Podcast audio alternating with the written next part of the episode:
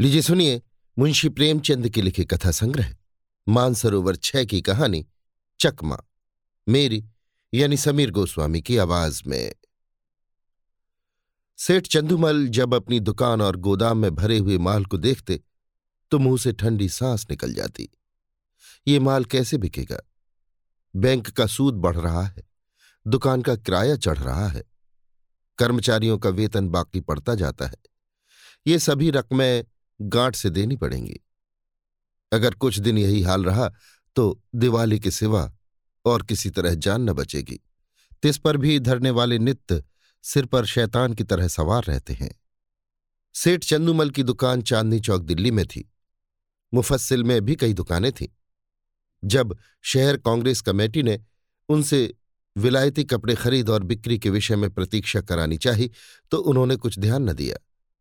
बाज़ार के कई आढ़तियों ने उनकी देखा देखी प्रतिज्ञा पत्र पर हस्ताक्षर करने से इनकार कर दिया। चंदूमल को जो नेतृत्व कभी न नसीब हुआ था, वो इस अवसर पर बिना हाथ पैर हिलाए ही मिल गया। वे सरकार के खैर ख्वाह थे। साहब बहादुरों को समय समय पर डालियाँ नज़र देते थे। पुलिस से भी घनिष्ठता थी। म्यूनिसपैलिटी के सदस्य भी थे। कांग्रेस के व्यापारिक कार्यक्रम का विरोध करके अमन सभा के कोषाध्यक्ष बन बैठे। ये इसी खैर ख्वाही की बरकत थी। युवराज का स्वागत करने के लिए अधिकारियों ने उनसे पच्चीस हज़ार के कपड़े खरीदे। ऐसा सामर्थ्य पुरुष कांग्रेस से क्यों डरे? कांग्रेस है किस खेत की मूली? पुलिस वालों ने भी बढ़ावा दिया। मुआहिदे पर हरगिज दस्तखत न कीजिएगा। देखें ये लोग क्या करते हैं। एक एक को जेल न भिजवा दिया तो कहिएगा, लालाजी के हौसले बढ़े। उन्होंने कांग्रेस से लड़ने की ठान ली। उसी के फलस्वरूप तीन महीनों से उनकी दुकान पर प्रातःकाल से नौ बजे रात तक पहरा रहता था। पुलिस दलों ने उनकी दुकान पर वॉलंटियरों को कई बार गालियाँ दी, कई बार पीटा। खुद सेठ जी ने भी कई बार उन पर बाण चलाए, परंतु पहरे वाले किसी तरह ना टलते थे, बल्कि इन अत्याचारों के कारण चंदूमल का बाज़ार और भी गिरता जाता। मुफस्सिल की दुकानों से मुनीम लोग और भी दुराशाजनक समाचार भेजते रहते थे। कठिन समस्या थी। इस समस्या से निकलने का कोई उपाय न था। वे देखते थे कि जिन लोगों ने प्रतिज्ञा पत्र पर हस्ताक्षर कर दिए हैं, वे चोरी छिपे, कुछ न कुछ विदेशी माल लेते हैं, उनकी दुकानों पर पहरा नहीं बैठता। ये सारी विपत्ति मेरे ही सिर पर है। उन्होंने सोचा, पुलिस और हाकिमों की दोस्ती से मेरा भला क्या हुआ? उनके हटाइए, पहरे नहीं हटते। सिपाहियों की प्रेरणा से ग्राहक नहीं आते। किसी तरह पहरे बंद हो जाते तो सारा खेल बन जाता। इतने में मुनीम जी ने कहा, लाला जी, ये देखिए, कई व्यापारी हमारी तरफ़ आ रहे हैं। पहरे वालों ने उनको ना जाने क्या मंत्र पढ़ा दिया, सब चले जा रहे हैं। चंदुमल, अगर इन पापियों को कोई गोली मार देता तो मैं बहुत खुश होता। ये सब मेरा सर्वनाश करके दम लेंगे। मुनीम, कुछ हेठ ही तो होगी। यदि आप प्रतिज्ञा पर हस्ताक्षर कर देते तो ये पहरा उठ जाता। तब हम भी ये सब माल किसी न किसी तरह खपा देते। चंदुमल, मन में तो मेरे भी ये बात आती है, पर सोचो अपमान कितना होगा। इतनी हेकड़ी दिखाने के बाद फिर झुका नहीं जाता। फिर हाकिमों की निगाह में गिर जाऊँगा। और लोग भी ताने देंगे कि चले थे बच्चा कांग्रेस से लड़ने। ऐसी मुँह की खाई कि होश ठिकाने आ गए। जिन लोगों को पीटा और पिटवाया, जिनको गालियाँ दी, जिनकी हँसी उड़ाई, अब उनकी शरण कौन मुँह लेकर जाऊँ? मगर एक उपाय सूझ रहा है। अगर चकमा चल गया तो पौ बारह है। बात तो तब है, जब सांप को मारूं, मगर लाठी बचाकर। पहरा उठा दूँ, पर बिना किसी की खुशामद किए। नौ बज गए थे। सेठ चंदूमल गंगा स्नान करके लौट आए थे और मसनत पर बैठकर चिट्ठियाँ पढ़ रहे थे। अन्य दुकानों के मुनीमों ने अपनी विपत्ति कथा सुनाई थी। एक एक पत्र को पढ़कर सेठ जी का क्रोध बढ़ता जाता था। इतने में दो वॉलंटियर गाड़ियाँ लिए हुए उनकी दुकान के सामने आकर खड़े हो गए। सेठ जी ने डांट कर कहा, हट जाओ हमारी दुकान के सामने से। एक वॉलंटियर ने उत्तर दिया, महाराज, हम तो सड़क पर हैं। क्या यहाँ से भी चले जाएँ? सेठ जी, मैं तुम्हारी सूरत नहीं देखना चाहता। वॉलंटियर तो आप कांग्रेस कमेटी को लिखिए। हमको तो वहाँ से यहाँ खड़े रहकर पहरा देने का हुक्म मिला है। एक कांस्टेबल ने आकर कहा, क्या है सेठ जी? ये लौंडा क्या टर्राता है? चंदूमल बोले, मैं कहता हूँ कि दुकान के सामने से हट जाओ पर यह कहता है कि ना हटेंगे ना हटेंगे। जरा इसकी ज़बरदस्ती देखो। कांस्टेबल, वॉलेंटियरों से, तुम दोनों यहाँ से जाते हो कि आकर गर्दन नापू? वॉलेंटियर हम सड़क पर खड़े हैं, दुकान पर नहीं। कांस्टेबल का अभीष्ट अपनी कारगुजारी दिखाना था। ये सेठ जी को खुश करके कुछ इनाम इकराम भी लेना चाहता था।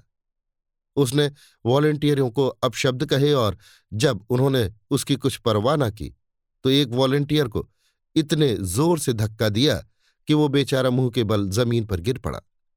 कई वॉलेंटियर इधर उधर से आकर जमा हो गए। कई सिपाही भी आ पहुँचे। दर्शक वृंद को ऐसी घटनाओं में मज़ा आता ही है। उनकी भीड़ लग गई। किसी ने हाक लगाई, महात्मा गांधी की जय, औरों ने भी उसके सुर में सुर मिलाया। देखते देखते एक जनसमूह एकत्रित हो गया। एक दर्शक ने कहा, क्या है लाला चंदुमल? अपनी दुकान के सामने इन गरीबों की दुर्गति करा रहे हो, और तुम्हें जरा भी लज्जा नहीं आती? कुछ भगवान का भी डर है या नहीं? सेठ जी ने कहा, मुझसे कसम ले लो जो मैंने किसी सिपाही से कुछ कहा हो। ये लोग अनायास बेचारों के पीछे पड़ गए। मुझे सैत में बदनाम करते हैं। एक सिपाही लाला जी आप ही ने तो कहा था कि ये दोनों वॉलेंटियर मेरे ग्राहकों को छिड़ रहे हैं। अब आप निकले जाते हैं। चंदूमल, बिल्कुल झूठ, सरासर झूठ, सोलहों आने झूठ। तुम लोग अपनी कारगुजारी की धुन में इनसे उलझ पड़े। ये बेचारे तो दुकान से बहुत दूर खड़े थे। न किसी से बोलते थे, न चालते थे। तुमने ज़बरदस्ती ही इन्हें गर्दन देनी शुरू की। मुझे अपना सौदा बेचना है कि किसी से लड़ना है?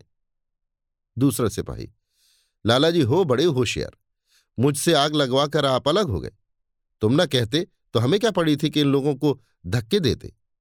दरोगा जी ने भी हमको ताकीद कर दी थी कि सेठ चंदूमल की दुकान का विशेष ध्यान रखना, वहाँ कोई वॉलंटियर ना आए। तब हम लोग आए थे। तुम फरियाद न करते तो दरोगा जी हमारी तैनाती ही क्यों करते? चंदूमल। दरोगा जी को अपनी कारगुजारी दिखानी होगी। मैं उनके पास क्यों फरियाद करने जाता? सभी लोग कांग्रेस के दुश्मन हो रहे हैं।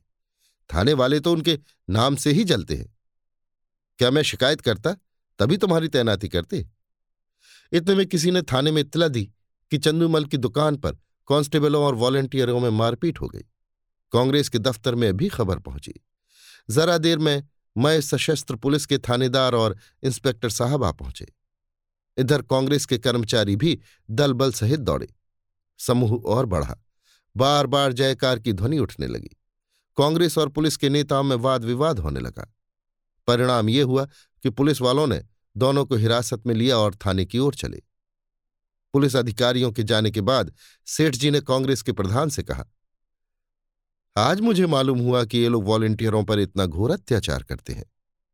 प्रधान तब तो दो वॉलंटियरों का फंसना व्यर्थ नहीं हुआ। इस विषय में अब तो आपको कोई शंका नहीं है। हम कितने लड़ाकू, कितने द्रोही, कितने शांति भंगकारी हैं। ये तो आपको खूब मालूम हो गया होगा। चंदूमल, जी हाँ, मालूम हो गया। प्रधान, आपकी शहादत तो अवश्य ही होगी। चंदूमल, होगी तो मैं भी साफ़ साफ़ कह दूँगा, चाहे बने या बिगड़े। पुलिस की सख्ती अब नहीं देखी जाती।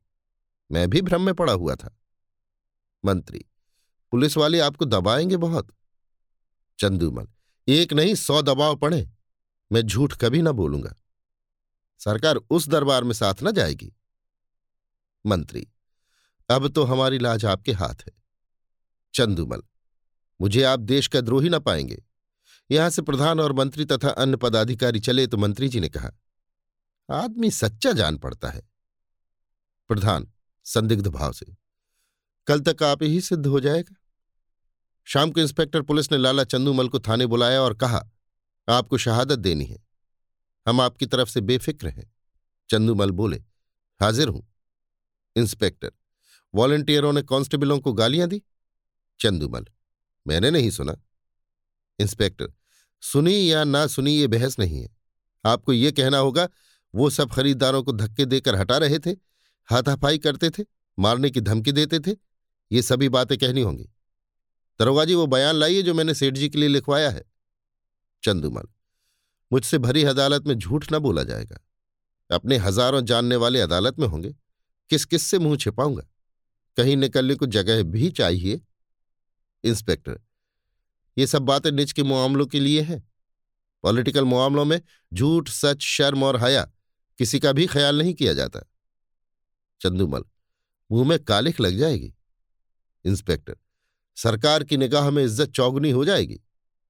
चंदूमल, सोचकर, जी नहीं, गवाही न दे सकूँगा, कोई और गवाह बना लीजिए। इंस्पेक्टर, याद रखिए इज़्ज़त खाक में मिल जाएगी। चंदूमल, मिल जाए, मजबूरी है? इंस्पेक्टर, अमन सभा के कोषाध्यक्ष का पद छिन जाएगा? चंदू, उससे कौन रोटियाँ चलती हैं? इंस्पेक्टर, बंदूक का लाइसेंस छिन जाएगा। चंदू। छिन जाए बला से। इंस्पेक्टर, इनकम टैक्स की जाँच फिर से होगी। चंदूमल ज़रूर कराइए, ये तो मेरे मन की बात हुई। इंस्पेक्टर, बैठने को कुर्सी न मिलेगी।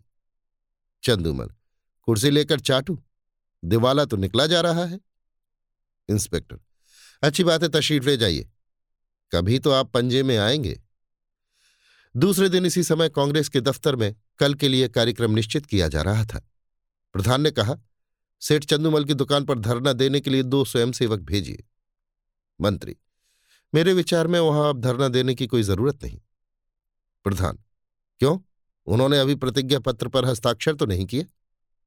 मंत्री, हस्ताक्षर नहीं किए, पर हमारे मित्र अवश्य हो गए। पुलिस की तरफ़ से गवाही न देना यही सिद्ध करता है। अधिकारियों का कितना दबाव पड़ा होगा, इसका अनुमान किया जा सकता है। ये नैतिक साहस विचारों में परिवर्तन हुए बिना नहीं आ सकता। प्रधान हाँ कुछ परिवर्तन तो अवश्य हुआ है। मंत्री, कुछ नहीं महाशय, पूरी क्रांति कहना चाहिए। आप जानते हैं ऐसे मामलों में पदाधिकारियों की अवहेलना करने का क्या अर्थ है? ये राजविद्रोह की घोषणा के समान है। त्याग में संन्यास से इसका महत्व कम नहीं है। आज ज़िले के सारे हाकिम उनके खून के प्यासे हो रहे हैं। आश्चर्य नहीं कि गवर्नर महोदय को भी इसकी सूचना दी गई हो। प्रधान, और कुछ नहीं तो उन्हें नियम का पालन करने ही के लिए प्रतिज्ञा पत्र पर हस्ताक्षर कर देना चाहिए। किसी तरह उन्हें यहाँ बुलाइए। अपनी बात तो रह जाए। मंत्री, वो बड़ा आत्माभिमानी है। कभी ना आएगा, बल्कि हम लोगों की ओर से इतना अविश्वास देखकर संभव है कि फिर उस दल में मिलने की चेष्टा करने लगे। प्रधान, अच्छी बात है। आपको उन पर इतना विश्वास हो गया है तो उनकी दुकान छोड़ दीजिए। तब भी मैं यही कहूँगा कि आपको स्वयं मिलने के बहाने से उस पर निगाह रखनी होगी। मंत्री, आप नहा कितना शक करते हैं। नौ बजे सेठ चंदूमल अपनी दुकान पर आए तो वहाँ एक भी वॉलंटियर न था। मुख पर मुस्कुराहट की झलक आई। मुनीम से बोले, कौड़ी चित्त पढ़ी? मुनीम, मालूम तो होता है, एक महाशय भी नहीं आए। चंदूमल ना आए और ना आएँगे। भासी अपने हाथ रही। कैसा दांव खेला। चारों खाने चित्त। मुनीम, लेकिन पुलिस आपको कभी माफ़ न करेगी। चंदू, आप भी बातें करते हैं। इन्हें दोस्त बनाते कितनी देर लगती है? कहिए, अभी बुलाकर जूतियाँ सीधी करवाऊं? टके के गुलाम है। न किसी के दोस्त, न किसी के दुश्मन। सच कहिए, कैसा चकमा दिया है। मुनीम बस यही जी चाहता है कि आपके हाथ चूम लें। सांप भी मरा और लाठी भी न टूटी, मगर कांग्रेस वाले भी टोह में होंगे। चंदूमल तो मैं भी मौजूद हूँ। वो डाल डाल चलेंगे तो मैं पात पात चलूँगा। विलायती कपड़े की गांठ निकलवाइए और व्यापारियों को देना शुरू कीजिए। एक अठवारे में बेड़ा पार है। अभी आप सुन रहे थे मुंशी प्रेमचंद के लिखे कथा संग्रह, मानसरोवर छह की कहानी, चकमा। मेरी यानी समीर गोस्वामी की आवाज़ में।